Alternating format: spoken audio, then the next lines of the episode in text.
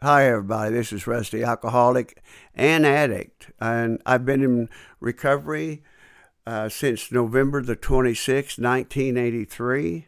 So today, being November the 23rd, in three more days, I will have 40 years. And now that is a miracle. I never dreamed in my life that, that I would have that or that I would actually live that long. I'm 82 now. So I was 42 when I got when I got sober. So with that, I'm going to tell you what it was like, what it used to be like, and what it's like now. And that's been a journey. Before I get into my story, I want to read one paragraph for you, or part of a paragraph. It's out of the 12 and 12, and it starts on page 79, and it says, in many instances, we shall find that though the harm done others has not been great, the emotional harm we have done ourselves has.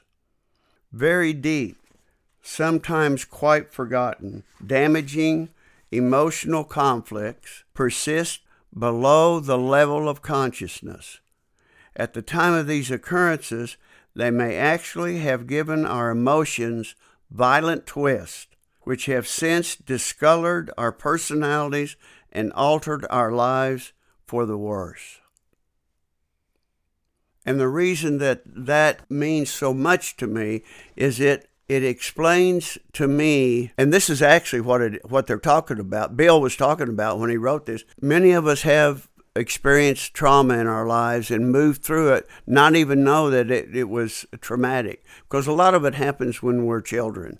And so we just adapt to that and do the best we can.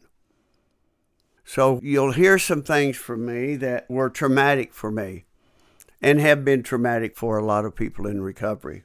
I come from an alcoholic home alcoholic, actually an alcoholic family, many generations of us. And my mom had married uh, an alcoholic. In fact, she married three, three, three different men. They were all alcoholic, and they all worked on the Frisco Railroad, and they all knew each other. Now, my mom didn't think there was anything unusual about that. So my dad was a person that he worked every day and he was drunk every day and he went to work that way. He was worked on the Frisco Railroad and he worked out in the yard, so he didn't have a lot of people around him.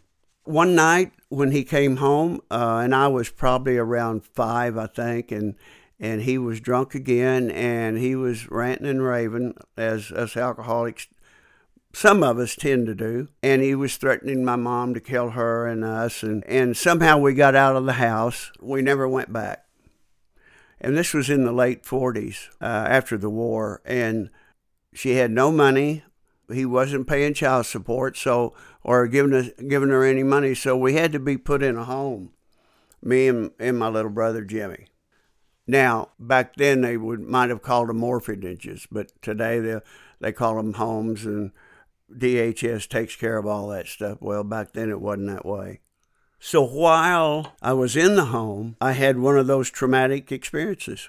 Now, nobody thought much about that at all, but it sure affected my life for many, many years. And I'm not a big guy at all, even today, but I was such a small child, and, and two or three guys got around me and I uh, had to go to the bathroom real bad. And I tried to go inside them, and they wouldn't let me go in. They taunting me and making fun of me and all that. And so finally, I went. I just went to the bathroom in my pants. I couldn't help it. And so when the matron comes out and takes me inside and has me undressed, and then she put me in these uh, this big shower stall where all of us showered and turned on the showers, and then she had all the kids come through and make fun of me while I'm standing there naked and and the water coming down over me. And I, that feeling that, that came over me, it, uh, yeah, I even have a hard time describing it today. And I know that that woman was trying to teach me a lesson, not to crap my pants anymore. And uh, so far, I haven't done that. But the message that I got, the message that I took out of there, was no one's ever going to make fun of me again. And no one ever did. And it got to a point that I, I, it didn't matter if you were joking around with me or if you were serious. I couldn't tell the difference. And I know today that that's all about, you know, low self-esteem and all that other stuff that we talk about, but for a child, it was devastating. So I carried that with me through most of my life. So later on, mom had made enough money and she had met another another one of those guys on the railroad and she married him and we got she got me and Jimmy out of the home and uh, they started a life together eh, with us. And of course him being alcoholic the same thing as my dad there was always money problems. Somewhere around eight years old we had moved out to another place that we were renting and had a next door neighbor guy, probably in his early 20s. And uh, he became real friendly with me. And finally, he asked my mom one day if he could, he had a horse and he wanted to know if I could come and ride the horse with him. Asked my mom, of course, mom said, yeah. And when we got to the barn, there was a price to pay to ride the horse. And the things that he did to me in that barn and had me do to him to say it was a traumatic experience, I think, is understating it, at least for me. And what, what I could tell you about that is that it wasn't until I was 12 or 13 and came to realize a man's sexual place in the world and a woman's, and then to realize the things that I had done to him, it sent me into shame that I had never felt before. Because once you realize some of those things, you wonder. I used to wonder, you know, am am I okay? Am I am I a gay person? Am I a straight? What what am I? I, I because back then, this was the early 50s by then, they didn't have the information that they were giving out anyway about that. No one talked about those things. And I never told another human being about that till till I was doing my fifth step. I felt so much shame and guilt about it that I couldn't even write it down in a fourth step. And I blurted, finally blurted it out at the end of my fifth step. And uh, Ken Jr. was my sponsor, and he says, uh, "You know, if you got anything else you want to say that you haven't told me, Rusty," and I just blurted it out. And then, of course, Ken came back and said, "You know, I had pretty much the same thing happened to me, which all of a sudden lightened my load. But it took me another six or seven years to really deal with those issues. But I saw a therapist and kept my sponsorship going. And you know what the steps can do for you if you're willing to work the steps, if you're willing to do the work, you can be free of anything, anything at all. Doesn't matter what it was but you've got to do the work. By my teenage years, and now I started drinking about 14, 15, somewhere along in there. Now, believe it or not, there were no drugs in my hometown of Sapulpa, Oklahoma when I got sober, when I was growing up. This was about 1954, 55. And I had still a lot of rage and anger. Me and my stepdad, uh, my stepdad was a pretty violent guy. I can remember I must have been in the third, fourth grade. And when you're a child, and you, a lot of you will, will get this, when you're a child, your cognitive ability is you don't have that introspection yet. That comes later. Here's an example. I'm sitting in the front room and I'm over in the corner. And my stepdad got into it with some friends that were visiting and they were all drinking. And pretty soon Oh, this gal had put her foot up on the new furniture that they had bought. And he got so mad that he was cussing at her and her husband standing over not, not knowing what to do. But anyway, he started picking up the furniture and this guy was like 280 and strong. And he started picking up the furniture and throwing it and uh, then my mom got into it with the woman and they were fist fighting. And now I'm a young child sitting over in the corner. It's like I'm this movie projector and I'm ta- and I'm taking this and recording it, no sound. I'm just recording the pictures, and that's what stays with me is the pictures and how those I could see all that violence. It was like like when I don't know if you've ever experienced this, but when my stepdad would call my name. He would call Russell Owen, and I might be outside playing or something, and the fear would come over me right then. The fear was was so deep and so intense for me because I knew what was going to happen. But from the time that he called my name till he got me to the bedroom where he would make me take down my pants and, and then he'd take off that belt and start whipping me. The, the whipping I could take, it was that fear that just drove me. And I lived with that. I lived with it every day. That and the anger and the and it became rage. I just didn't know those words. I didn't understand any of that. I just felt that way.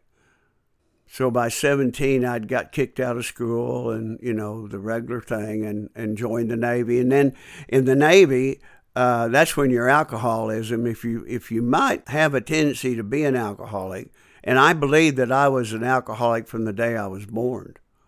If you, ha- if you think you might be an alcoholic, it, once you go into the service, you'll find out because that's when the drinking really took loose on me. And my time in the Navy real, really you know, when you're 18 and, and I spent the next four and a half years in the Navy, so you're growing up in the Navy, and there was always those fights, and there was court martials, and there were captain's mast, and it was like one every week there was something. It seemed like for me that I I could do really well in the Navy, but my military behavior sucked. I couldn't get down. I, I didn't like to take orders, and I didn't I didn't like to follow rules. So that helped me stay in trouble. And so at one point, they had sent me to Alaska to Kodiak Island because I had uh, gotten in more trouble. So they decided that I probably would uh, be okay if they sent me to Kodiak Island. And I, I was supposed to be there for a year. And at six months, you would be able to go up to the biggest city in, in Alaska and then sp- have a weekend there and, you know, do what we do. And so before that, I had got in a fight with a guy. Now this this is me.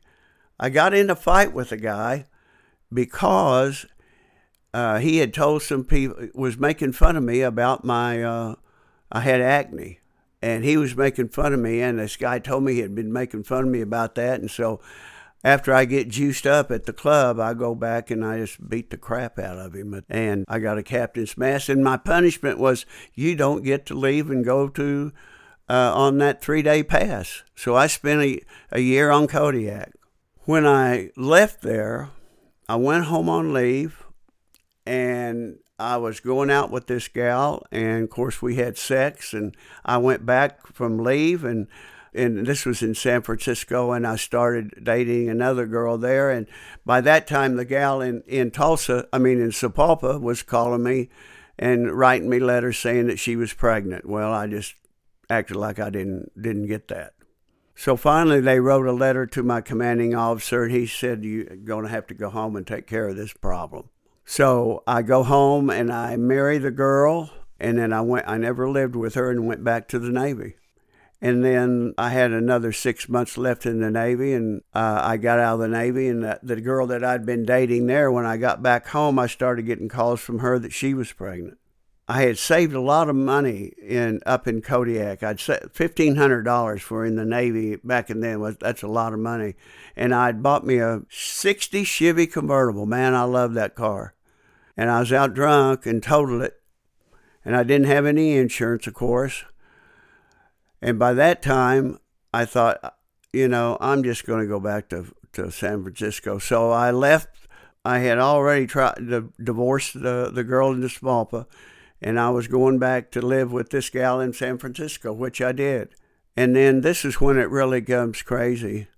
When she was eight and a half months pregnant, she was working. I wasn't. All I was doing was living out down in the bar. She went up, got up, and went to work, and I packed my bags and left without even leaving a note. Now, those are things that will cause that self hatred. You know, it talks about that self loathing that, that alcoholics have. That was the beginning, really, of, of the self loathing of myself. So I had left both those women and I went down to Southern California and I met a gal down there and married her. And we moved back to Tulsa and I had two children with her and my drinking continued to escalate. And when I was 29, I went in uh, into business with a buddy of mine and the real estate business. And we started and we're doing real well there. We had three offices, uh, 60 salespeople. It just was anything a guy could ask for. But my alcoholism became worse and worse.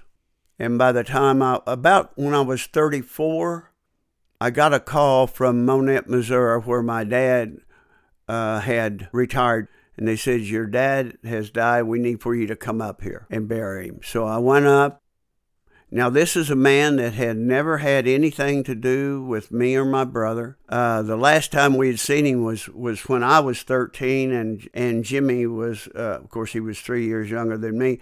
And we went to his hotel room over in the old Baker Hotel in West Tulsa. And I can still remember that pint of whiskey sitting on his, on his dresser drawer. And, there, and then there was this ashtray next to it and it was full of cigarettes. You know how they just they spill over onto the onto the uh, top of the the wood there. And he gave us both thirteen dollars, and he told us not to come back. I've always wondered: is it worse never to know your dad, to be adopted out, or is it worse to know your dad? And he'll never have anything to do with you when I was 16, I remember I had got my own car and I drove. I would drive over to West Tulsa, and I would wait for him because he hung out at the Alibi Lounge there on Southwest Boulevard, and I would go over and and wait just to see him.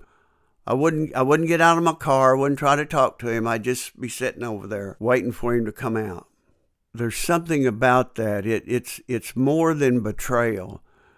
It just eats at your soul, or it did mine so when I got up there to Monett to bury him, I'd found out that, that what he had done, he had killed himself. He was 73. And they told me that the woman down at the bar would know more about him. So I went to the bar where he hung out, and she had told me that he, he was so sick that he couldn't drink, but she would feed him. And one day he told her, he said, Don't check on me because I'm going to be gone for two or three days. And so after a while, she started wor- worrying about him. So she went over there and, and got in his room. And he was laying there on, he had a little half bed. He had a one room and he had a half bed, just, just like every place he ever lived. And he had a big washpan beside the bed there. And what he had done, he, he had taken that washpan and, and slit his, his left wrist, and then he had laid down and put his arm in that washpan or his hand in there, and he bled out. And that was his life. And I remember being so angry at him for never having anything to do with me. Fast forward, as we would say, I was getting DUIs about every four or five years, many fights. I had one that, that the highway patrol. This is my this is a story I like I do like to tell because it tells you the alcoholic in all his glory. You've heard of Paul Harvey and the rest of the story? Well, this is the rest of the story, my version. I'm handcuffed and they're walking me through down at the county, downtown Tulsa. They're walking me into the county and there's me and two high patrol and another buddy of mine that they had also, and we they had us handcuffed. And as soon as we got through the door, my buddy yells, "Look out, Rusty!" And before I could turn, the the, the big highway patrolman hit me in the back of the head, knocked me down on the floor. It's that aggregate concrete, you know, it's harder as hell. And he stomped me on the back of the head and crushed all my teeth on both sides. Now, there's a in AA, you'll see people that they keep telling this same story over and over, and they're trying to get people to feel sorry for him or trying to get, get votes where he can tell his story. So the rest of the story is I was out on the, on the highway coming back from Sapulpa and we was all drunk. There was about six of us in the car. And that one buddy of mine, he was driving up a, ahead of us and he ran off the road. And uh, I jumped out to try to help him and hit, hit this embankment. And so the highway patrol, and I'm, I'm, uh, by the way, I'm directing traffic out there on, on the expressway. And the highway patrolman comes up and he says, Sir, you need to get in your car. We'll take care of this. And I go, No, you don't get it. I'm directing traffic. And he says to me, Sir, I'm going to tell you one last time. And this when he put his hand on my shoulder. And when he did that, I hit him. And me and him went to the dirt, and then the other highway patrol came over and Billy clubbed me down and took me to the county. You see how that story changes? It changes from being a victim to taking responsibility for the truth and who who really was at fault here. Now you might say that they didn't need to do that to me, and maybe they didn't. But if I hadn't have been drunk out there on the highway, if I hadn't have been out there directing traffic, and damn sure if I hadn't hit that highway patrol, none of that would have happened. And that's what we have to do as alcoholics. We have to start trying to get out of that victim role and take responsibility for our actions. And once we can be start to do that, then we've got a chance. But as long as we stay a victim, we're doomed to repeat the same thing over and over and over again. Now, I was doing what I was doing. Finally, my, my third wife left me, and I got two more DUIs in that last year. And so the courts sentenced me to go to AA. Back in 83, that's all they did was they didn't have all drug court and all that kind of thing. So they sentenced me to AA for a year. Now, here's the thing that, that we've got to remember. I love this saying you don't sober up Adolf Hitler and get Oral Roberts. Now, what do I mean by that? For me, and for any alcoholic or addict that comes into recovery and you've done away with the alcohol, and for me, with the Valium, now it was hard, harder for the for me to get rid of the Valium than it was the alcohol because the alcohol I could see the evidence of what the alcohol had done to me. But the Valium was my buddy. It protected me. I could take I knew how many to take. I knew just the amount to take to knock me clear out if I wanted to be out. So when I go into AA and they say any mood altering drug you got to give up, and I'm going, you mean Valium? And they go, yeah, we mean Valium. So I went cold turkey, not knowing that there's, I didn't even know about trying to detox from something. So my behavior, you bring, I brought all that, that insane behavior into recovery with me. I didn't leave it at the door. You're the same person, you're just without the drug. So there was many behaviors that I didn't change. One of them being a womanizer. I was single 17 years in AA. And the first seven, eight, nine years, I continued to do certain behaviors until I finally got my ass kicked. And that's when things started to change for me with relationship during those years, I had sponsorship. I went to meetings at least four or five times a week. I sponsored people. I did all those things. I made amends to people. But that one character defect, or what I like to call self defeating behavior, that means I'm doing it to myself. And I have the power to do something about that. And so I started practicing that. And the, the armor that we carry through our life, because eh, see, every time one of those instances happened to me, whether it was at the home and pooping in my pants, was it the sexual abuse? Was it the, the rage that I felt towards my stepdad? And I spewed that venom out into the world, is what I did until I could work the steps over and over and also getting outside help. And also, a sponsor can only take you as far, you know, a lot of people haven't experienced sexual abuse. And some of the stuff that some of us, in fact, a lot of us have, have had in our past. So each one of those traumatic events are still buried within us. And we have to get help for that. If I don't, I'm going to drink again or I'm going to use Valium again, or I'm going to use marijuana again, or, you know, the list goes on. Anything to keep me out of reality is what I used to do. At 17 years sober, I had surrendered a lot of things. And I, and I asked God to put somebody in my life because I felt really that I was ready to be a good husband, I'd been a good father by the, after I got sober, but boy, I hadn't been before. But my children, and I had four of them, knew what I was that I wanted to be a part of their life, and it took a while, but they came to believe that because it takes a while for people to start trusting again. And a girl by the name of Julie Ann, who is my wife today, came into my life. And she was in Al Anon. And I, of course, being rusty, I asked her, I said, why don't you move in with me? And she said, no, I'm not going to do that. She said, if you ever want to get married, let, then we can talk about that, but I'm not going to do that. So eight or nine months later, we got married. And now we've been married 23 years. And I've been monogamous that whole time.